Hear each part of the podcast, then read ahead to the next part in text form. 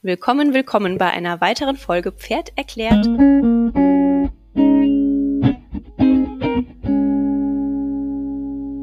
Zum Themenschwerpunkt Pferdehaltung. Und heute sind meine Interviewpartnerinnen, sind nämlich gleich zwei Gästinnen da, Barbara Kelly und Christina Kühnen vom Team Huf.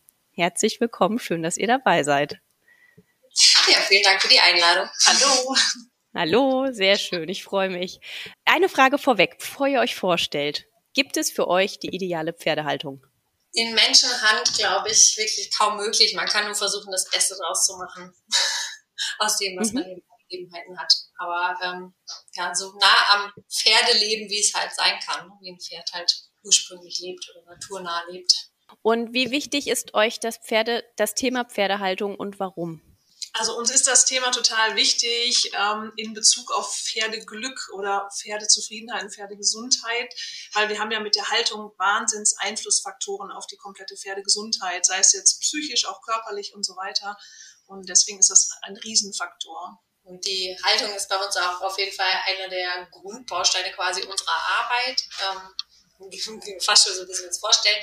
Bei uns geht es ja vor allem auch um Hufgesundheit. Ähm, Im Prinzip hat es ja so angefangen und dass wir immer mehr Richtung ähm, auch Pferdezufriedenheit, Pferdeglück äh, und ähm, insgesamt Gesundheit gehen. Das hat natürlich äh, auch seinen ja, seinen Grundbaustein mit in der Haltung. Also weil wir einfach gemerkt haben, wie viel Einfluss das eben auf alles hat. Ne? Weil es ist ja nur das Leben mhm. der Pferde. Ja, also heute sprechen wir um Haltungsform und deswegen äh, darf man sich von dem Huf in eurem Namen gar nicht irritieren lassen, weil das steht nicht dafür, dass ihr Hufbearbeitung macht, also nicht nur, das macht ihr nämlich, sondern ihr eben auch, ähm, das ist quasi die Abkürzung für Haltung, Untergrund und Fütterung. Und das ist ideal quasi, um heute ganz viele Fragen zu beantworten.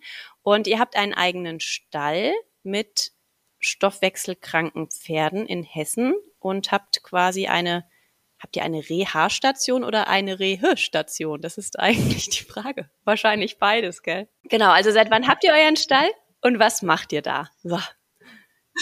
Wir haben unseren Stall seit 2014 und zunächst waren Christinas Pferde hier und ein Jahr später haben wir dann aber unser erstes Reha-Pferd aufgenommen und im Prinzip kann man schon sagen, Rehe und Reha ist bei uns mehr oder weniger dasselbe. Es kommen im Prinzip Rehe-Pferde, um bei uns die Reha zu machen.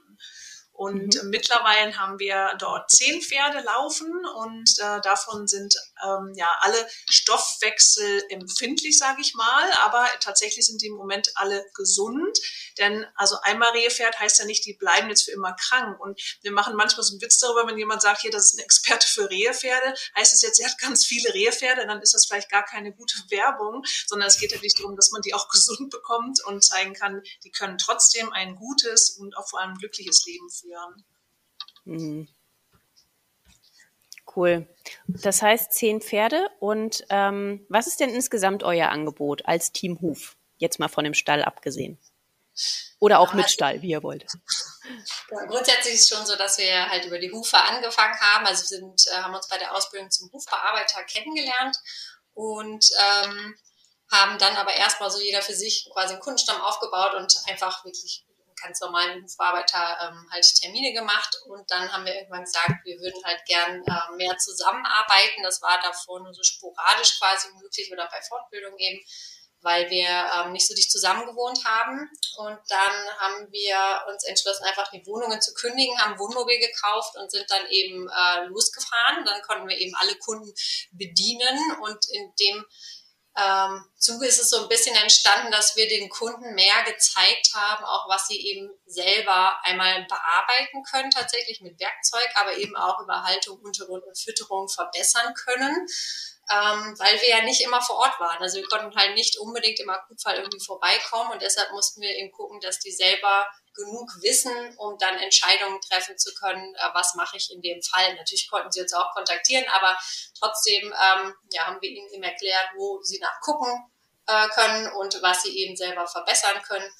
Und so hat sich das Ganze dann irgendwie weiterentwickelt, dass wir immer mehr ähm, ja, in diese Weiterbildungsschiene gegangen sind, weil wir gemerkt haben, wie viel mehr wir erreichen können, wenn eben man nicht nur zum Termin hinfährt und die Hufe bearbeitet und wieder weg ist, sondern wenn die Leute wirklich wissen, wie sie die Pferde zwischendurch unterstützen können. Und es ist ganz äh, also wirklich faszinierend, was sich dann an Hufen tut, wenn man eben nicht nur diese vier, sechs, acht Wochen Rhythmen einhält, sondern wenn die Kunden zwischendurch selber ein bisschen bearbeiten und eben noch viel fantastischer natürlich, wenn sie eben Haltung die Böden und eben die Fütterung noch anpassen. Und ähm, das ist im Prinzip das, was wir auch jetzt mittlerweile hauptsächlich machen, dass wir ähm, Pferdebesitzer weiterbilden, das eben selber in die Hand zu nehmen, ähm, weil einfach auch ein riesengroßer Mangel an Hufbearbeitern äh, da ist. Also es ist auch ganz egal, wo man hinhört, es gibt einfach viel zu wenig ähm, oder die sind auch je nachdem unzuverlässig oder dann ist vielleicht auch die Philosophie passt nicht immer bei allen so gut zusammen und da die Pferdebesitzer ihre Pferde eben am besten kennen, haben wir uns halt da ähm, ja, entschieden, dass wir die wirklich weiterbilden, weil die eben direkt am Pferd dran sind und einfach viel, viel mehr bewirken können. Und ähm, ja, über meine Pferde im Prinzip sind wir ähm, so ein bisschen in die Stoffwechselrichtung geschubst worden, also äh, Zuckerstoffwechsel, ähm, das was eben in vielen Fällen dann zu einer Hufrehe führen kann. Also ein Symptom einer, äh, eines EMS oder einer PPRD kann eben die Hufrehe sein. Und darauf haben wir uns dann so ein bisschen spezialisiert, weil wir einfach sehr wenig Wissen hier so gefunden haben oder auch ähm, was, was ich bei meinen Pferden oder wir auch, also wir haben es ja beide mal zusammen gemacht, dass wir da gemerkt haben, man kommt halt an die Grenzen äh, mit einfach Hufbearbeitung oder auch den, sag ich mal, ganz normalen Ideen zur Haltung und Fütterung ähm, und haben uns da eben dann weitergebildet, vor allem auch ähm, in den USA, weil die einfach deutlich weiter sind, was das Thema angeht. Und mhm. äh, ja, sind halt da dann ähm, mehr oder weniger jetzt äh, hauptsächlich eigentlich zum Thema Hufrehe sonst unterwegs ähm, und beraten da eben Leute und geben Fortbildung auch für Kollegen, äh, um eben da auch das Wissen weiterzugeben und vor allem eben die Erfahrung, die wir hier auf der Reha-Station eben machen, wie einfach es eigentlich sein kann, so ein Hufrehe-Pferd eben gesund zu erhalten und dabei aber auch ein schönes Leben zu haben. Mittlerweile haben wir halt dann hier auf der Reha-Station noch eine kleine Wildpferdeherde. Also das sind halt hauptsächlich die Pferde, die gerade hier wohnen. Ähm, die haben wir eben auch aus einem Naturschutzgebiet übernommen, weil sie eben dort äh, völlig äh, verfettet äh, ja, wurden, also, sehr fett geworden sind und eben alle an einer Hufrehe litten. Und da war eben die ähm, Frage, ob sie eingeschläfert werden, wie groß die Schäden schon sind oder ob man sie vermitteln kann. Und da sie eben weder gehändelt sind noch gesund, ist es natürlich sehr schwer, da ein Zuhause zu finden. Und da hatten wir uns dann bereit erklärt, ein oder zwei aufzunehmen. Und jetzt haben wir acht und halt noch zwei Hauspferde mit dabei. Das ist ja wie bei mir mit dem Pflegehund, den wir dann übernommen haben. Wir sind nämlich, wie war das, Pflegestellenversager. Wusste ich gar nicht, aber mein Freund und sie sind so ähnlich ist das bei euch. Das ist schön. ich bin nicht allein. Das wir ja, wollten cool. eigentlich kein Pferd mehr haben. Also nachdem meine Pferde eben, ähm, ja, die sind recht alt geworden und da habe ich auch gesagt, die Verantwortung ist mir halt einfach zu groß, eigentlich noch mal ein Pferd über so viele Jahre ähm, ja, optimal zu versorgen. Ja, und dann ungefähr ein Jahr später hatten wir ein paar mehr als vorher gut geklappt. Ja, Wahnsinn. Und ähm, ihr habt auch noch ein Online-Angebot, ne? Das können wir vielleicht auch noch sagen. Wenn's, wenn jetzt nämlich Fragen kommen, eben zu Rehepferden oder auch zu Fortbildung. Ähm, ihr habt auch auf eurer Website, ich verlinke das auch alles, Insta-Website, verlinke ich alles in den Show Notes, dass man noch sehen kann, was ihr auch da alles noch anbietet. Lasst uns über Haltung sprechen. In was für einer Haltung leben denn eure Pferde? Wie, also die zehn Stück sind's, relativ wild sind sie, aber erzähl doch mal ein bisschen von der Haltungsform, bitte.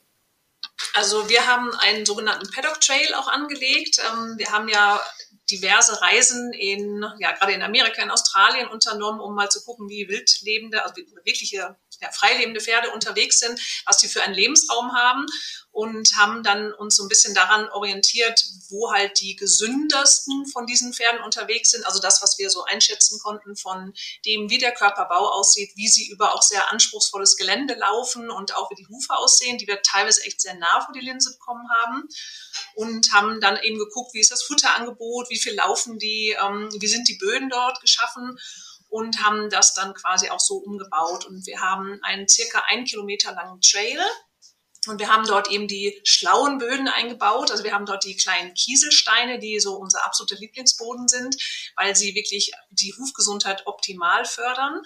Und ähm, wir haben dann so diverse Stationen noch, die können also an einem Wald vorbei oder so ein bisschen auch in den Wald rein und äh, haben dann eine Sandwälzstelle, sie haben eine Wasserstelle, dort läuft halt Wasser aus einer Quelle in eine Wanne mit Schwimmer und äh, Waldbuchten, ähm, einen Kiesberg, wo sie sich wälzen äh, oder überhaupt einen kleinen Berg. Sie können bei uns bergauf, berg runterlaufen. Also schon sehr abwechslungsreich das Gelände. Wir haben Totholzhecken oder auch einfach Totholzhaufen, die wir mal beim Aufräumen produzieren. Da freuen die Ponys sich. Und ähm, die sind so ungefähr 12 bis 15 Kilometer am Tag unterwegs, äh, eigenständig. Das heißt, ihr trackt das? Genau, wir haben das schon mehrfach getrackt.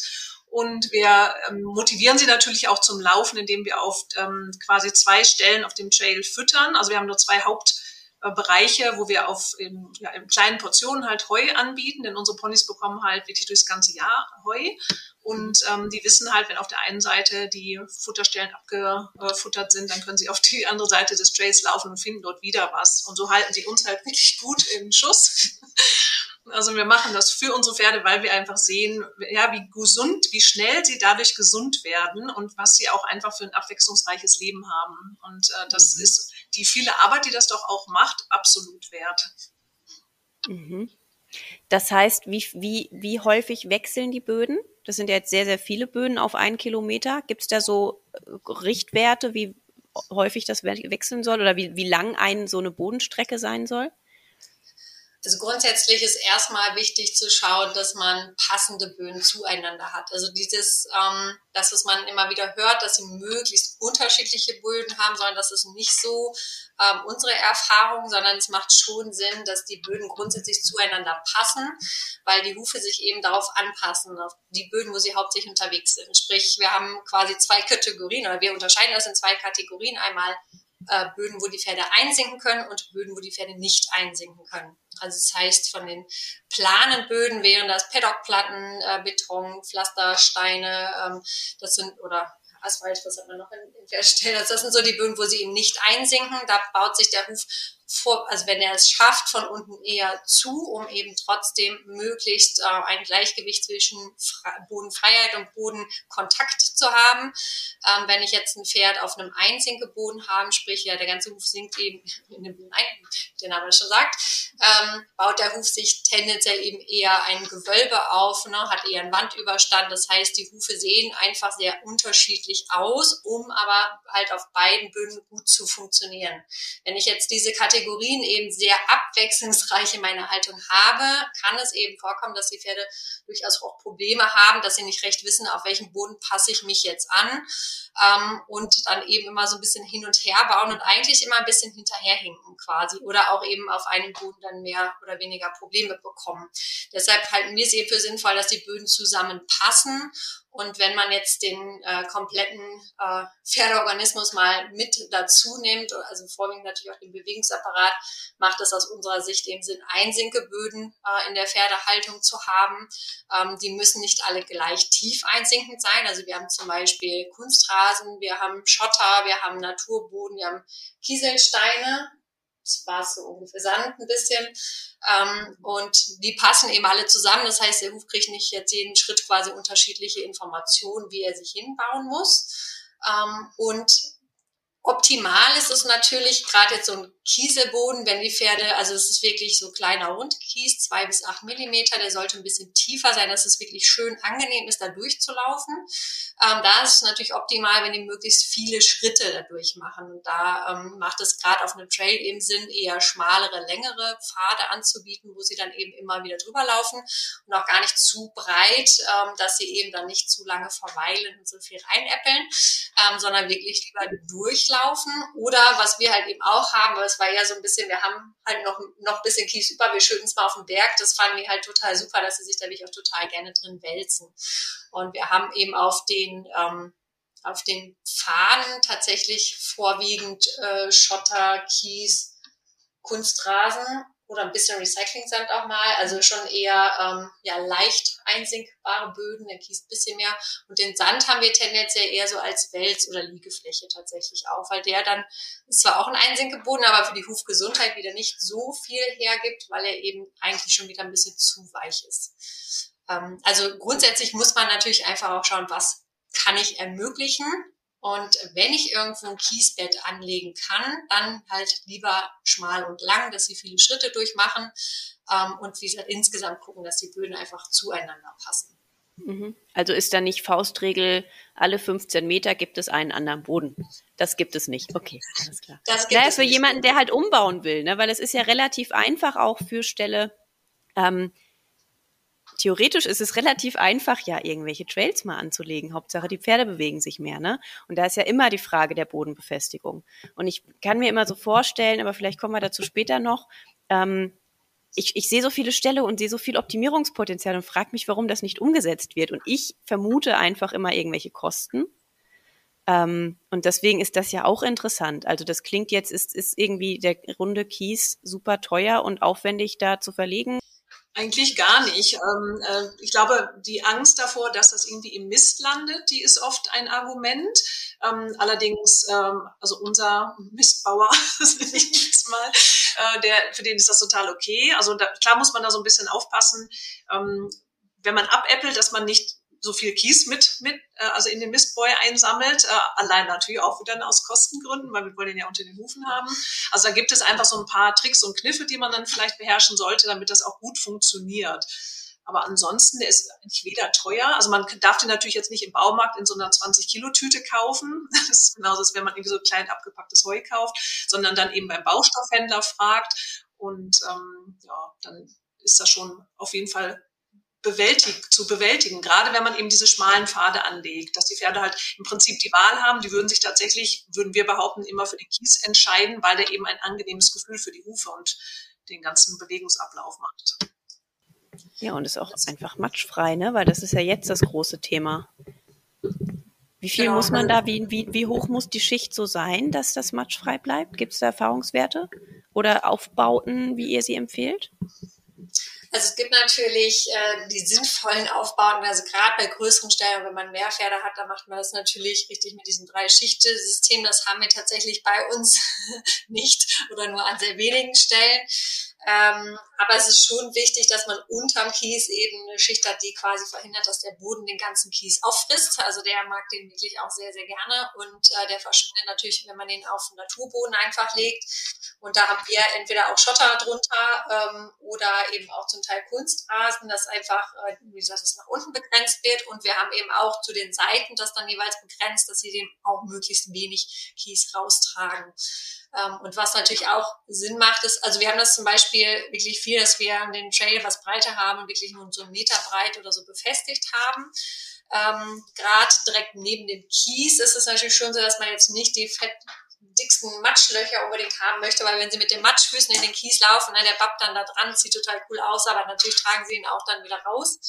Ähm, aber wir haben halt einen Großteil einen Schotterweg quasi, ähm, ja, befestigt und eben daneben ist Naturboden. Das ist dann mal matschig und mal nicht, aber sie haben jederzeit die Chance, eben trockenen Fußes rüber zu laufen, beziehungsweise wir vor allem auch mit der Schubkarre. Das ist ja auch noch ein großer Faktor. Das wäre nämlich die nächste Frage. Wie aufwendig ist denn die Pflege? Weil ein Kilometer Trail ist natürlich auch ein Wort, ne? Mit Strecke machen. Also wir sind tatsächlich ähm, ja per Hand dabei. Also wir gehen einmal am Tag den kompletten Trail ab. Und da wir aber achtmal am Tag Heu füttern in quasi vier Diensten, also immer auf beiden Seiten jeweils. Ähm, sammeln wir dann auch die Äpfel ein und gehen einmal am Tag den Trail ab. So über den Tag verteilt ist das dann jeweils immer eine kleine Portion Arbeit. Ähm, trotzdem ist es so, wenn die Leute das sehen und sagen, was, mit der Hand im Berg hoch, ähm, sind die immer erstmal so ein bisschen erstaunt, dass wir das auf uns nehmen. Aber wie gesagt, lieber in kleinen Etappen etwas Arbeit haben, dann ist das nicht so eine Aufgabe, die gar nicht zu bewältigen scheint auf einmal. Mhm. Und habt ihr auch Grasflächen oder gar nicht? Also wir haben hier auch äh, Wiesenflächen am Hof und ähm, akute äh, Pferde dürfen da natürlich nicht auf. Bei unseren Ponys ist es so, dass die jetzt äh, dieses Jahr und letztes Jahr tatsächlich auch schon ein bisschen äh, stundenweise unter ähm, Beachtung bestimmter Sachen auch aufs Gras durften. Und dann lassen wir die auch wirklich nur auf hochgewachsenes Gras, auch wie gesagt zur bestimmten Uhrzeit, ähm, nur eine kurze Zeit und achten auch darauf, dass das Gras nie extrem runtergefressen wird. Aber es gibt keine Grasflächen, die jetzt immer zugänglich sind auf dem Trail, weil es eben nur die stoffwechselempfindlichen Pferde sind, die bei uns laufen. Mhm. Nee, aber ihr habt Grasflächen, weil sie kriegen ganzjährig Heu, klar, aber auch mal stundenweise Gras. Genau. Genau, also vielleicht wird das jetzt schon ein bisschen zu weit, aber grundsätzlich ist es ja so, wenn ähm, Pferde ein Stoffwechselproblem haben, also ein Zuckerstoffwechselproblem, ähm, aber also bleibt diese genetische Veranlagung, weil das ist einfach grundsätzlich schon ein Genetikproblem. Das heißt, diese Pferde werden immer ein gewisses Risiko haben, sind aber eben gut zu managen, wenn sie entsprechend gefüttert werden und entsprechend bewegt werden. Und ähm, Pferde, die zwar diese genetische Veranlagung haben, aber eben keine Symptome mehr zeigen, also keine Fettdepots, kein Übergewicht, ne, die Füße sind stabil, die laufen gut und, und so weiter und so fort. Da gibt es ja noch einige Symptome eben, die sie haben könnten. Wenn die Symptome aber alle nicht da sind, dann ist es auch so, dass man diese Pferde eben wieder ähm, anweiden kann. Man muss halt natürlich ein paar Sachen berücksichtigen. Also wir weiden zum Beispiel erst sehr spät im Jahr an, also erst so im Juni irgendwann auf hochgewachsenen Flächen, ähm, morgens früh eben, damit man möglichst wenig Zucker im Gras hat und halt auch das langsame Anweiden, das ist ja auch für den Darm natürlich wichtig. Ähm, aber dass man da einfach so ein paar Sachen mit beachtet und dann können diese Pferde eben auch wieder auf die Wiese. Ähm, aber man muss halt immer aufpassen, wenn man wieder Symptome entdeckt, dann ähm, sollte man natürlich das auch wieder einschränken beziehungsweise abbrechen komplett. Ne? Also es ist immer wichtig zu wissen, die können wieder auf die Wiese, ähm, aber sie müssen wirklich symptomfrei sein und man muss sie da einfach gut äh, beobachten. Hm. Habt ihr auch in eurem Kundenstamm sehr viele Rehepferde oder ist es generell einfach nur Beratung, Unterstützung für die Hufe? Also wir bekommen ja Kunden dadurch, dass die ein Pferd haben, was eine Rehe-Problematik entwickelt hat und ähm, dann bekommen die halt die Beratung. Aber ansonsten so die Kunden, die wir von früher auch durch rein durch die Hufbearbeitung haben, da sind sicherlich auch mal welche bei, wo wir schon länger gesagt haben, Achtung, Achtung. Und ähm, die haben jetzt natürlich auch so mitgekriegt, dass wir uns in dem Bereich weiterentwickelt haben und ähm, dann werden wir sicherlich auch beratend tätig. Aber viele von denen wissen ja schon so, wie unser Konzept ist und eifern uns ein bisschen nach, versuchen da schon Sachen umzusetzen und ähm, da ist es dann halt, sind das auch gesunde Pferde. Genau, also das Pferde aus unserem Kundenstand, dass die wirklich eine Rehe bekommen, äh, da müssen die Leute schon sehr beratungsresistent sein, weil wir da wirklich sehr frühzeitig darauf hinweisen, wenn wir da Probleme sehen. Ähm, ja, genau, aber mittlerweile ist es so, dass sehr viele zu uns kommen, wenn sie quasi schon die Probleme haben. Mhm. Ich, ich denke nämlich, das sind wahrscheinlich jetzt wieder irgendwelche Klischees und Stereotypen, aber wie viele Menschen sich, wie viele Menschen dann doch beratungsresistent sind. Deswegen frage ich so nach, ne? Also wie viele sind bereit, was zu tun, wobei wahrscheinlich auch die Pferdebesitzer schneller bereit sind als vielleicht Stallbetreiber. Oder habt ihr, was habt ihr da für Erfahrung? Es kommt so ein bisschen drauf an. Also Pferdebesitzer, die haben natürlich erstmal, weil sie ja ganz direkt betroffen sind, ähm, größeren Anreiz, was zu verändern. Trotzdem ist man immer erstmal eigentlich in dieser Trotzphase, dass sie sagen, das geht bei uns alles nicht und es ist schwierig und es kostet Geld und Zeit und Energie. Ähm, das Schöne ist halt, dass man wirklich aber auch den ganz viele Beispiele mittlerweile zeigen kann, dass es eben schon funktioniert und natürlich auch äh, Tricks und Kniffe zeigen kann, wie es vielleicht ähm, oder wo man vielleicht was Energie oder Zeit einsparen kann. Vor allem müssen die das nicht alles selber rausfinden. Das ist ja schon mal eine riesen Einsparung. Also wenn man sich da nicht komplett durch das ganze äh, Wissen wühlen muss. Und ähm, da gibt's ja leider auch sehr ja, unterschiedliche Ansichten oder sehr viel veraltetes Wissen, was da auch so kursiert. Ähm, aber wir haben schon viele die dann auch wirklich aktiv werden und das auch wirklich umsetzen. Man muss halt immer ein bisschen aufpassen, dass sie dann, wenn die Pferde wieder besser laufen, nicht vergessen, was da war. Also das ist so ein bisschen, ähm, das ist ja nicht so ein Fieber, das ist wieder weg und dann ist alles gut, sondern es ist halt einfach, die Hufrehe ist eben nur ein Symptom dieser Krankheiten und deshalb muss man da eben einfach ein bisschen mehr hinter die Kulissen quasi gucken. Ähm, aber auch Stallbetreiber gibt es schon auch immer mehr, finde ich, die sich da ähm, ja mit beschäftigen oder sich drauf einlassen. Natürlich ist es für die noch mal ein bisschen was anderes. Sie müssen eben mal gucken, dass viele Leute, viele Pferde zufrieden sind. Das ist ein bisschen schwieriger. Also ähm, trotzdem sind sie da wirklich mittlerweile bereit und vor allem, wenn man ihnen wirklich ein paar Sachen an die Hand geben kann, was wirklich Sinn macht und was aber auch keinen Sinn macht, dass sie nicht nutzlos äh, eben Zeit und Geld ausgeben, ne, das oder verschenken. Ähm, hm. Das ist, denke ich, wichtig, dass man wirklich auch merkt, es bringt halt wirklich auch was. Hm. Durch eure praktische Erfahrung, ja erstmal mit der Hufbearbeitung, habt ihr ja wahrscheinlich sehr viele Ställe und viele Pferdehaltung schon gesehen. Was sind denn aus eurer Meinung die absoluten No-Gos in der Pferdehaltung? Also ein großes No-Go natürlich wieder, also wir sind einfach sehr rehebelastet, sag ich mal. Ähm, dass wenn man ein Rehepferd hat, dass man dann an der Haltung eben nichts verändert und es Prinzip hinnimmt, dass das Pferd ein oder zwei Schübe im Jahr hat. Das finden viele relativ normal. Das finde ich ist einfach wirklich ein No-Go. Also es ist einfach nicht fair fürs Pferd, ähm, beziehungsweise im Prinzip ja alles, was irgendwo äh, ja das, das Pferd krank macht. Ne? Und das ist ja ziemlich also ziemlich viele Haltungsformen eigentlich, wenn man sich mal näher damit beschäftigt. Und ich finde auch, wenn man äh, mal wirklich guckt, was so im Tierschutzgesetz drinsteht, würde ich sagen, dass ein Großteil unserer Haltungsformen nicht konform geht mit den äh, ähm, ja, Gesetzesvorgaben eigentlich, weil man eben denen keinen Schaden zufügen darf, ähm, wenn ich ein Pferd halt entweder verfetten lasse oder eben auch, wenn es einfach sehr viel steht, dann füge ich ihm aber Schaden zu. Und ich glaube, dass das ein ganz großes Problem ist, dass die Pferde sich viel zu wenig bewegen. Ähm, also jede Form äh, Haltungsform, wo die Pferde einfach zu viel rumstehen. Das kann tatsächlich aber auch im Offenstall sein. Also das heißt nicht, dass ein Offenstall dann immer besser ist, sondern wir müssen eben gucken, dass wir sie auch wirklich zur Bewegung animieren und da eben ähm, ja gucken, dass wir äh, sie nicht da rumstehen lassen und am, äh, also nur fressen und stehen, das ist halt einfach nichts für ein Pferd.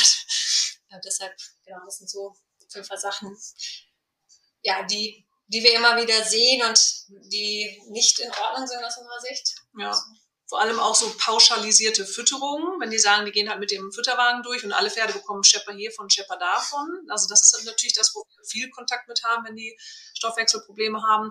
Oder eben auch dieses, äh, mein Pferd ist jetzt schon im Offenstall und dann stehen die bei entsprechendem Wetter einfach bis zum Kapalgelenk im Matsch. Das ist auch wirklich was, was uns natürlich unangenehm aufstößt, wenn wir dort die Hufe machen wollen. Du musst erstmal einen halben Meter da Schlamm abkratzen. Und man sieht den Pferden das auch einfach an, dass sie damit nicht glücklich sind. Und das ist auch ein No-Go. Hm.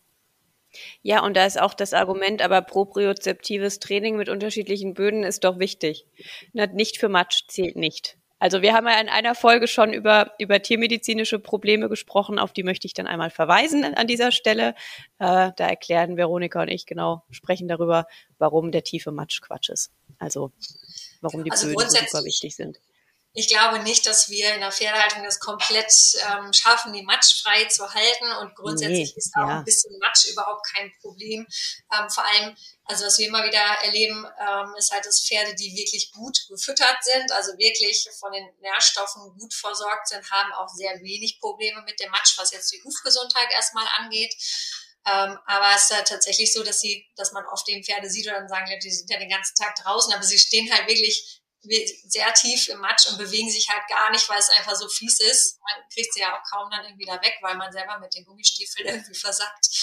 Ähm, das ist schon, also es gibt mit Sicherheit noch dramatischere Sachen. Und wenn ich überlege, als ich Reiten angefangen habe, die standen noch in Ständern, die Pferde. Also ich meine, es hat sich ja schon was getan.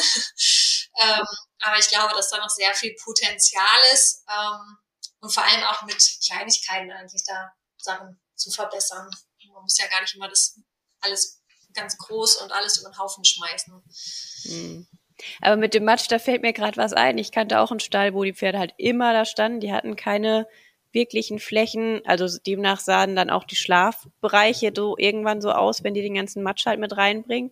Aber ich weiß nicht mehr, was war. Irgendwas war. Und dann haben wir halt mal festgestellt, dass unter diesem Matsch bis über die Fesselgelenke halt einfach mal alles voller Mauke war. Das konnte man nicht sehen ne? Weil das einfach alles in diesem fiesen, tiefen Lehmboden, wo gefühlt zwei Kilo pro Pferdebein dann an Matsch hängt, ähm, da war nicht sichtbar, was da eigentlich an Mauke drunter schlummert. Also äh, Na gut, was wäre denn dann aber die Minimalanforderung an die Pferdehaltung aus eurer Sicht? Ein bisschen habt ihr schon gesagt. Ich, hab, ich, ich, ich unterteile nur diese Fragen so gern einfach für die Zuhörer.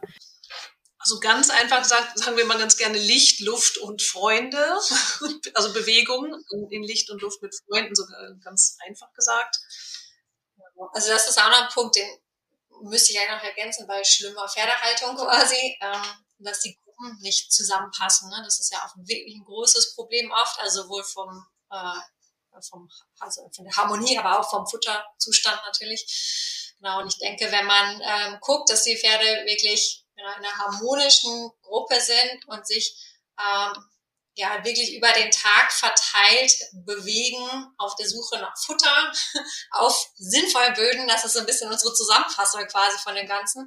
In welcher Größenordnung auch immer das ist. Also ich kann dann auf einem kleinen viel erreichen. Und das haben wir also bei uns zum Beispiel auch die ähm, akuten Reha-Pferde, die sind auch nicht bei uns auf dem großen Trail, weil die natürlich gar nicht einfach in eine Gruppe integriert werden können und auch die zum Teil der anspruchsvollen Böden halt noch nicht schaffen können, sondern die kommen eben auf einen kleineren ähm, abgetrennten Paddock neben den anderen Pferden ähm, der ist mit Sicherheit auch schon ein bisschen größer als vielleicht manch anderer Paddock, aber der ist vielleicht 30 Meter oder vielleicht 40 Meter lang. Wir können das ein bisschen variieren, je nachdem, wie gut die eben zu Fuß sind.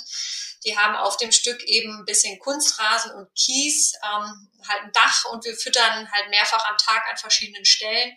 Und selbst auf diesem Stück laufen die ihre acht bis zwölf Kilometer am Tag. Also einfach durch die Art, wie wir füttern, ähm, die sind im besten Fall natürlich zu zweit drauf. Das kommt eben immer darauf an, ob wir da passende Pferde gerade zusammen haben oder nicht. Und ähm, wirken da schon unheimlich zufrieden. Also obwohl es wirklich aus unserer Sicht denken wir, oh, die Armen, ja einen kleinen Paddock nur, aber ähm, es ist natürlich trotzdem was und dann können die wirklich auch zur Entspannung mal kommen. Also es ist ja auch was, was einfach ähm, ja in manchen Pferden halt in Pferdehaltung nicht so möglich ist. Und das erleben wir eben auch, wenn die hier sind. Bei uns werden halt sehr selten Pferde rausgeholt, ähm, weil, okay, die wilden Pferde reiten wir halt nicht, also wir reiten sowieso schon lange nicht mehr. ähm, und dadurch ist halt eine sehr stabile äh, ja, Herdenkonstellation. Einmal, weil sie eben, also die Wilden, das ist ja eh eine Familie, aber auch sonst sind die Pferde halt viel zusammen. Die haben halt wirklich einen Tag zusammen. Es ist jetzt nicht so, dass sie irgendwann komplett getrennt sind. Ähm, die haben halt wirklich, ja, sie leben halt zusammen. Ne? Es ist nicht nur so ähm, irgendwie, wir stellen sie mal zusammen raus. Und ähm, das merken wir auch, dass es den Reha-Pferden eben wirklich gut tut, dass sie da so eine Konstanz haben, Konstante haben.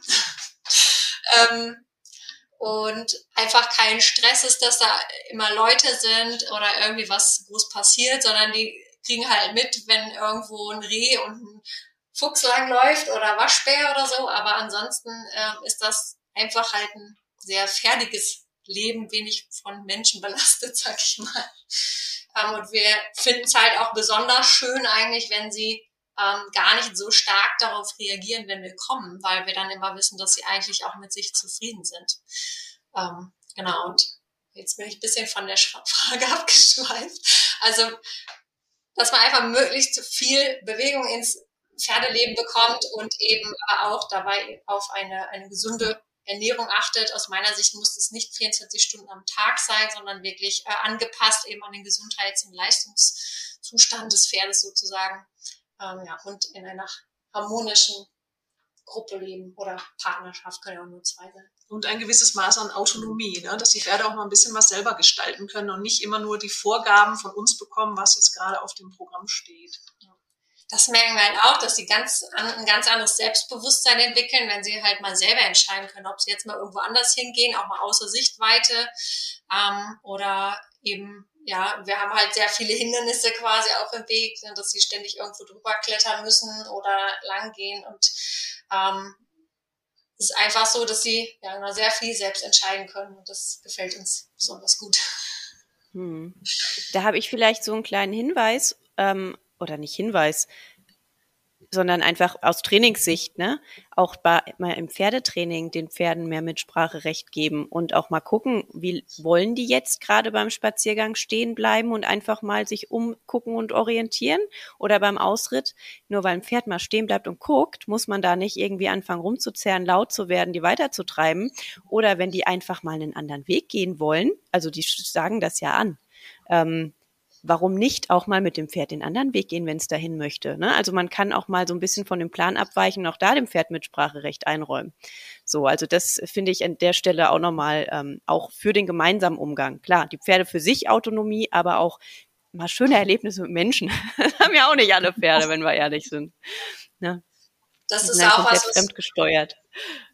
Also was wir mal mehr, mal weniger schaffen tatsächlich, aber auch mal, mal mhm. wieder versuchen, oder gerade als die Pferde auch, ähm, als die wilden Ponys halt neu hier waren, dass wir uns sehr häufig einfach zu denen gesetzt haben, haben einen Kaffee mitgenommen oder so und uns einfach mal dazu gesetzt, geguckt, was machen die so, dass die eben sich auch an Menschen ein bisschen gewöhnen, dass es normal ist, dass wir da äh, rumspringen und einfach auch mal die Pferde in ihrem Leben kennenlernen und nicht nur in dem Leben, äh, was sie mit uns Mensch dann haben, sondern eben auch in dem Leben, ja, was sie halt mhm. für sich führen. Das ist wirklich mhm. auch sehr spannend, wie unterschiedlich die da wirklich äh, sind, ne, auf Sachen reagieren oder wer mit wem agiert, das ist wirklich auch sehr, sehr spannend. Mhm. Da gibt's ja auch Studien zu, ähm, habe ich neulich bei, bei einem Vortrag gehört, wie die Pferde sich ja auch anpassen in der, in der Umgebung von Menschen. Also es gibt ja auch Pferde, die haben bestimmte Verhaltensweisen, die zeigen die nie, sobald der Besitzer kommt, weil dann sind die, ah, ich werde rausgeholt und jetzt machen wir was. Also es gibt sogar Pferde, das wurde gemessen, dann später mit Kamera, die ähm, haben Pseudonarkolepsie, das haben die Besitzer jahrelang nie gesehen, weil das Pferd immer, wenn der Besitzer kam, wurde, war ja Action.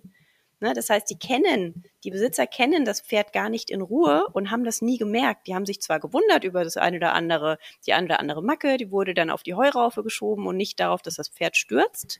Ähm, aber so, das fand ich eine sehr, sehr spannende Studie. Und das ist ja cool, weil ihr wisst ja dann wirklich, wie die Pferde sind, wenn ihr euch einfach mal dazusetzt, ne? Und das einfach lang auch mal beobachtet. Ja, das ist sehr schön das ist auch was, was ich glaube. Also wir haben natürlich den Vorteil, es sind ja irgendwie unsere Pferde, wir sind aber auch Stallbetreiber und ich glaube, dass viele Stallbetreiber die Pferde ja in äh, ganz anderen Situationen eben kennenlernen ne, als der Besitzer und dass man da eben auch ja, sich gut austauschen kann, eben wenn einem da was auffällt. Ähm, oder dass halt auch viele, das haben wir auch immer mal erlebt, gerade jetzt natürlich bei einem Reha-Pferd, was eben lange krank war. Die Leute sind sehr besorgt natürlich. Ähm, wenn die Leute dann kommen, dass die Pferde dann oft mehr Stress haben tatsächlich, ähm, weil die Leute einfach sich Sorgen machen. Also es ist ja überhaupt nicht bös gemeint, aber wir haben schon das Gefühl, dass es denen sehr gut tut, mal aus ihrem normalen Umfeld auch mitunter mal rauszukommen und einfach gesund zu werden und die Leute eben auch, dass die mal durchatmen können und sich dann überlegen können, okay, was, wie machen wir dann weiter, wenn wir eben, äh, ja, wenn das Pferd dann wieder nach mhm. Hause kommt. Mhm. Aber das deckt sich ja dann mit der Studie, ne? Also das passt ja schon zusammen. Also auch, dass der Mensch der Stressauslöser sein kann. Ja. Ja, cool. Ähm, wir haben noch ein, ich hatte bei Instagram so einen Fragesticker eingestellt und da gab es, habe ich gefragt, wo sind eure Schwierigkeiten, Herausforderungen oder was habt ihr so für Fragen in der Pferdehaltung? Und äh, da möchte ich euch jetzt ein paar gerne davon stellen. Und das meiste, was tatsächlich war, war einmal die Sache mit den Böden. Darüber haben wir ja jetzt schon gesprochen. Da war auch wieder das Thema, wie schaffe ich das Ganze in günstig? Ähm, also war wohl nicht nur meine, meine Vermutung, dass es eventuell an, dem, an den Kosten liegt, aber darüber haben wir jetzt, glaube ich, schon ausreichend gesprochen. Deswegen geht es jetzt weiter überwiegend mit dem Thema Fütterung. Da war die erste Frage, was haltet ihr von ganzjähriger Weide? Ja oder nein? Und wenn ja, warum? Oder nicht. Klar, bei stoffwechselerkrankten Pferden ist das natürlich, darüber haben wir auch schon gesprochen, eine andere Nummer. Aber wenn wir jetzt von einem, von einem stoffwechselgesunden Pferd ausgehen, muss ja auch nicht unbedingt Weidehaltung sein, sondern wenn auch tagsüber der Koppelgang auf Gras ist. Genau, es, kommt drauf an, so die Antwort immer für alles. Genau, also da wir ja hauptsächlich mit den stoffwechselproblematischeren Pferden zu tun haben, da ist es auf jeden Fall äh, ein sehr, sehr großes Risiko. Trotzdem gibt genau. es natürlich gesunde Pferde, die das gut vertragen können. Ähm, man muss natürlich trotzdem aufpassen, ähm, also wir sehen halt dann oft einfach sehr runtergefressene Wiesen. Das ist weder für die Pferde gesund noch für die Flächen. ähm, also da muss man einfach gucken, wie ist dann überhaupt der, ja, der Bewuchs im Prinzip. Für die Hufe ist es nicht so ähm, gewinnbringend, sage ich mal. Also sie haben zwar einen Einsenkeboden, aber auch da habe ich wieder relativ wenig Stimulation. Es ist eher auch ein sehr weicher Boden dann, was eben für die also nicht wirklich hornkomprimiert oder ähnliches. Also da ist es dann so semi gut. ähm, und das, was man halt immer gucken muss, ist, äh, wie gut kann ich dann die Ernährung eben äh, ausbalancieren, weil ich natürlich Mängel und äh, Überschüsse verschiedener Nährstoffe immer im, im Gras oder im Heu habe. Ähm, und im Gras ist es vielleicht mitunter auch schwieriger festzustellen, was fehlt da jetzt wirklich. Eine Heuanalyse ist da noch relativ einfach.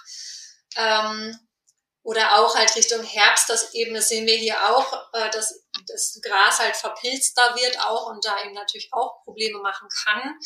Ähm, trotzdem muss man wirklich die Pferde, denke ich, da sehr individuell angucken. Also wenn die grundsätzlich damit gut zurechtkommen, sich da auch viel bewegen ähm, oder auch gerade junge Pferde, also wir hatten ja auch mal Jährlinge, ähm, da war das total super, dass sie viel auf die Wiese konnten, ne, dass es halt, also sie überhaupt irgendwie so zulegen können, dass sie auch wirklich gesund wachsen können.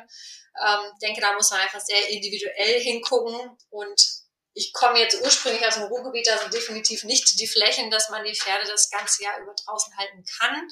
Ähm, wie gesagt, da leidet dann doch sehr sowohl die Fläche als auch natürlich dann irgendwann die Pferdegesundheit drunter, dass das Gras eben nicht mehr so gesund ist, was da wächst. Okay, das heißt, theoretisch möglich, wenn die Pferde es vertragen und die Flächen auch damit zurechtkommen. Ne? Fassen wir mal zusammen. Okay. genau. Ähm, dann nochmal eine Frage zu stoffwechselsensiblen Pferden im Frühling und im Herbst. Habt ihr da spezielle Praxistipps für Pferdebesitzer? Wenn wir jetzt sagen, ähm, im Winter ist die Weide zu. Im Winter gibt es kein Gras. Ich glaube, das ist die Prämisse, unter der die Frage gestellt wurde.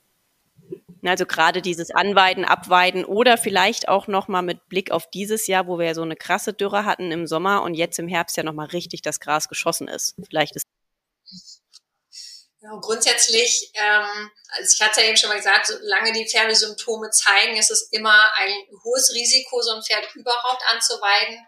Ähm, und da sehen wir auch ein großes Problem darin, dass es immer diese Fruktananzeiger überall gibt, die aber natürlich überhaupt, also die haben eben keine direkte Aussage über den Zucker- oder Stärkewert im Gras. Und das Zucker und Stärke ist eben das, was das Gefährliche ist. Fruktan hat keine Auswirkungen auf den Blutzuckerstoffwechsel.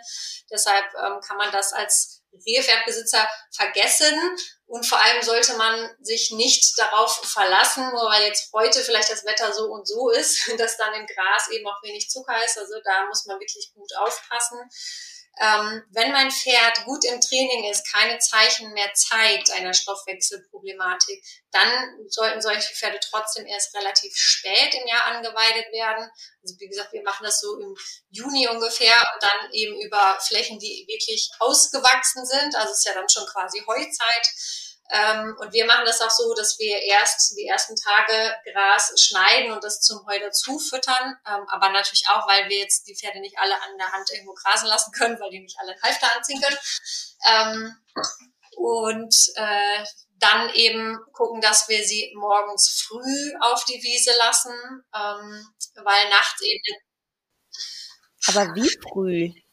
Wie früh? Weil meistens heißt es ja morgens, wenn die Sonne rauskommt, dann ist ja der Fruktanwert am höchsten und erst nachmittags also soll man. So Fruktan ist halt, wie gesagt, gar nicht der ausschlaggebende Punkt. Also das hat wirklich da keinen Einfluss. Und ja, der Zucker ja, ist. Ähm, wird halt nachts in Wachstum umgebaut. Mhm. Das, also wenn es dunkel ist. Das heißt, morgens früh, also wirklich früh, ist dann äh, der Zeitpunkt, wo eigentlich am wenigsten ähm, Zucker im Gras ist und mit Sonnenschein lagert er sich quasi wieder ein. Also das war so grob, sagt man, zwischen 10 und 11 oder so sollte man schon wieder ja. drin sein. Ne? Also optimalerweise steht man nachts um drei auf, lässt die Pferde um vier auf die Wiese. Erst eine Runde reiten, am besten nämlich erst bewegen, dann genau. auf die Wiese. Und ähm, Nee, aber es ist wirklich tatsächlich früh. Also wir machen das so, ähm, also und vor allem ist es ja auch in der, also im Juni oder Juli gehe ich jetzt nicht davon aus, dass nachts noch Frost ist oder ähnliches oder dass ähm, Gras naja, nicht wachsen kann, kann schon wieder wegen der Trockenheit sein. Da muss man so ein bisschen aufpassen heutzutage. Aber wenn das Gras wachsen kann, wirklich morgens früh und wir haben das meistens, dass wir morgens einmal erst Heu füttern und die Pferde dann rauslassen, ähm, keine Ahnung, gegen sieben oder so ist es dann. Ähm, und die waren dann bei uns bis zu zwei oder zweieinhalb Stunden, ähm, weil wir halt auch gesagt haben, okay, dann möchten wir sie eben früh genug wieder drin haben. Ähm, und auch wirklich die Flächen frühzeitig wechseln, dass die äh, dass das Gras nicht unter 10 Zentimeter abgefressen wird. Im unteren Teil ist eben einfach auch mehr Zucker drin. Ähm, beziehungsweise ist es auch so, wenn man es nicht zu kurz fressen lässt, dann wächst es eben auch besser wieder nach, weil es eben mehr Photosynthese machen kann. Ähm, und genau. Also das sind so die Punkte, nach denen wir gehen. Und wir haben eben dann im Herbst irgendwann ähm, die ent, entgrast wieder, weil wir eben gesehen haben, dass Stockflecken am Gras sind. Ne? Also es einfach Pilze und Schimmel am Gras schon ähm, direkt waren und das ist natürlich dann auch nicht mehr so gesundheitsförderlich. Und ähm, wirklich immer wieder gucken, also der Zuckergehalt, das kann aber auch schon im Heu sein. Also es ist ja noch nicht mal, dass ein Pferd nur vom Gras Hufrehe bekommen kann. Es kann genauso im Heu sein oder im Zusatzfutter oder ähnlichem. Also ist eigentlich ganz egal. Alles, was das Pferd frisst, das, was eine akute Insulinresistenz hat, da sollte alles deutlich unter zehn Prozent Zucker plus Stärke sein, ähm, weil es sonst eben sein kann, dass dann also meistens ist es erst dann, dass man es gar nicht offensichtlich merkt, sondern die Füße gehen langsam innerlich kaputt und irgendwann hat man eben den akuten Rehschub, wenn man es halt lange einfach nicht mitbekommen hat. Und ähm, das ist jetzt auch so gewesen, dass jetzt, wo im Herbst dann das Gras wieder mehr gewachsen ist, äh, wir Rehschübe hatten, aber wir erleben das tatsächlich durch das ganze Jahr. Es ist ganz egal, es hat auch nicht nur mit Weide zu tun, dass wir äh, ja das ganze Jahr über Rehfälle äh, ja, bekommen, in die Beratung bekommen. Und es kann eben, wie gesagt, am Gras, es kann aber auch am äh, Heu liegen oder eben im Herbst hat man ja noch, dann noch die Pferde mit der PPID, die da einfach empfindlicher dann werden oder gegebenenfalls auch eine Insulinresistenz eben bekommen. Es kann aber auch im Winter die Kälte sein. Also es sind wirklich sehr äh, unterschiedliche Auslöser, aber immer im Grunde ein zu viel an Insulin, ähm, was eben die Füße kaputt macht. Und da muss man bei denen wirklich auf alle Sachen achten. Also auch Stress zum Beispiel. Stress kann auch ähm, eine Insulinresistenz halt schlimmer machen. Ne? Wieder ein bisschen ausschweifen. Frage nicht beantwortet, aber. Ja, aber super interessant. Also ist richtig wertvoll. Alles gut. Ähm, ja, cool. Du hast eben schon äh, über Frost gesprochen. Das war auch noch eine Frage. Wie war das mit Frost auf der Weide und muss man da vorsichtig sein? Und wenn ja, warum? Ähm, also für ein Hufrehepferd würde ich sagen, ist es definitiv kein Zeitpunkt, wo es auf die Wiese sollte. Ähm, also da bei einem gesunden Pferd glaube ich, dass es schon auch mitunter für die Verdauung nicht so gut ist. Da wäre ich aber jetzt, ähm, ja, wir haben tatsächlich wenig mit Weidepferden und Frost zu tun. Also ich denke, alle Pferde könnten gerne was später angeweidet werden. Ich glaube, dass es gesünder wäre. Ähm, aber gerade bei den stoffwechselproblematischen Pferden, die gehören zu der Zeit, wo noch Frost oder wieder Frost sein kann, einfach nicht auf die Weide. Dann noch eine Frage. Gibt es denn die perfekte Heuraufe? Nein. Die Heufütterung insgesamt? Ganz klares Nein. Also leid uns das tut. Das ist natürlich Arbeitserleichterung für denjenigen, der die Pferde versorgt. Und es gab ja auch mal irgendwann die Zeit, dass diese 24-7 Heufütterung so, ja, bekannt oder beliebt geworden ist, weil es dann um Magengeschwüre und was nicht alles ging. Ähm, es gibt sicherlich Pferde, die damit zurechtkommen, aber das größte Problem dabei ist einfach, dass die sich dann nicht bewegen oder die Bewegung, die sie an einer Heuraufe machen, die ist eher ungesund, speziell jetzt auch für die Füße, weil die in der Regel vielleicht die Vorderfüße stehen haben und hinten so ein bisschen hin und her schieben. Ähm, da hat man eher Schiefen, die sich entwickeln und deswegen sind wir keine Fans von Heuraufen oder generell von der stationären Heufütterung, die vielleicht auch noch von der Höhe ähm, nicht äh, gesundheitsfördernd ist, aber insbesondere eben, weil sie die Bewegung während des Essens nicht ermöglicht und das ist unseres Erachtens nach ein ganz, ganz großer Faktor für den Erhalt der Pferdegesundheit und Hufgesundheit, dass man beim Essen sich bewegt. Das heißt, wie habt ihr das geregelt bei euren Heustationen? Ihr lauft ja sehr viel. Vielleicht verliert ihr einfach immer und macht so, so Brotkrumen und. Genau, das, früher haben wir tatsächlich das so gemacht. Wir sind über das ganze Gelände gelaufen, haben da Portionchen überall verteilt.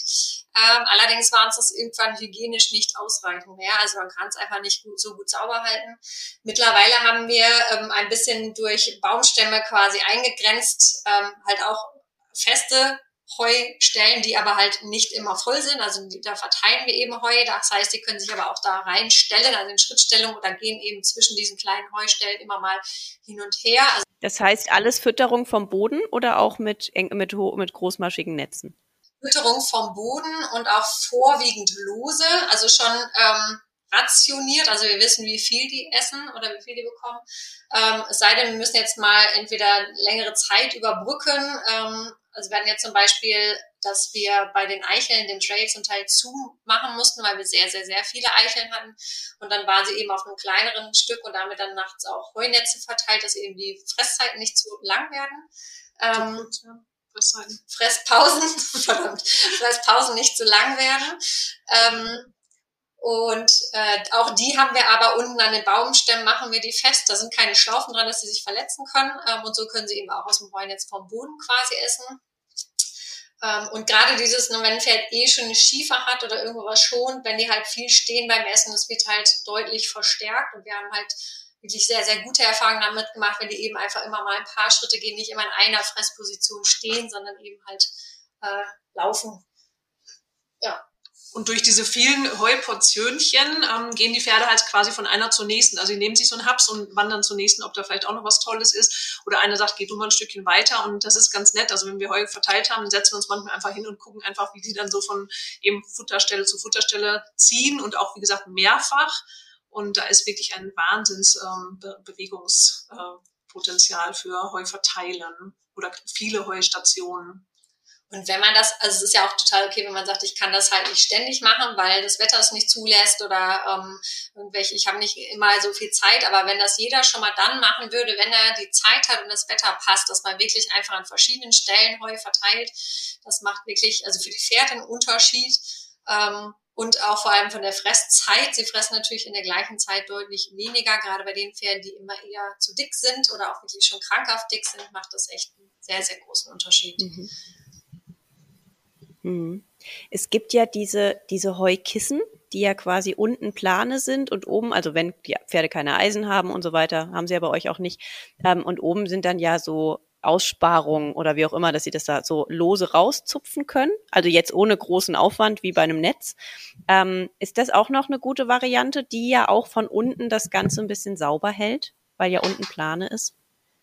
Für jetzt, wenn wir sagen, es gibt hier nicht die großen befestigten ähm, Stellen auf irgendwelchen Flächen. Also wir hatten das auch tatsächlich mal überlegt, uns sowas anzuschaffen. Irgendwie haben wir es dann aber doch nicht gemacht. Warum auch immer, ich weiß gerade gar nicht mehr genau.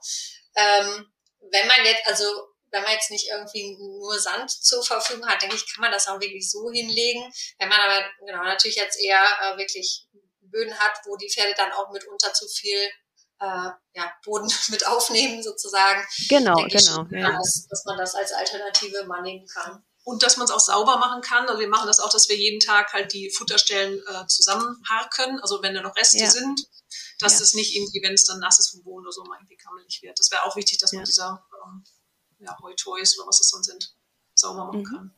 Mhm. Die finde ich halt ganz gut für Leute, die sagen, ja, ich möchte halt jetzt nicht ein Netz unten am Baum festmachen zum Beispiel. Oder ich habe keinen Baum oder da ist dann direkt der Stromzaun und dann kriegt's Pferd eine gewahrt. Ne?